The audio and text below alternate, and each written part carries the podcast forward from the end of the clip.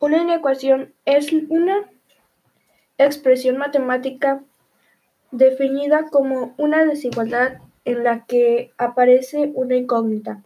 Cuando el grado de la incógnita es uno, entonces podemos decir que la inecuación es de primer grado lineal.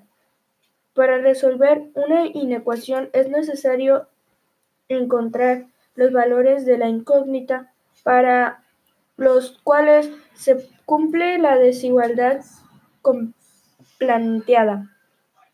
La solución de una inecuación queda por lo general representada por un intervalo o por la unión de intervalos de números reales. El método para resolver una inecuación es similar al utilizado para resolver ecuaciones, pero teniendo presente las propiedades de las,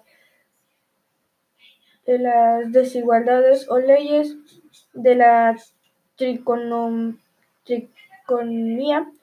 muchas veces es recomendable que utilicemos al solución de una inecuación como gráfica.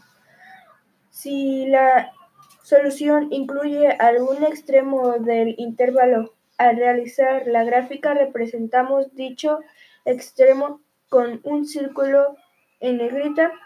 En cambio, si la solución no queda incluido el extremo, lo representamos mediante un círculo blanco transparente.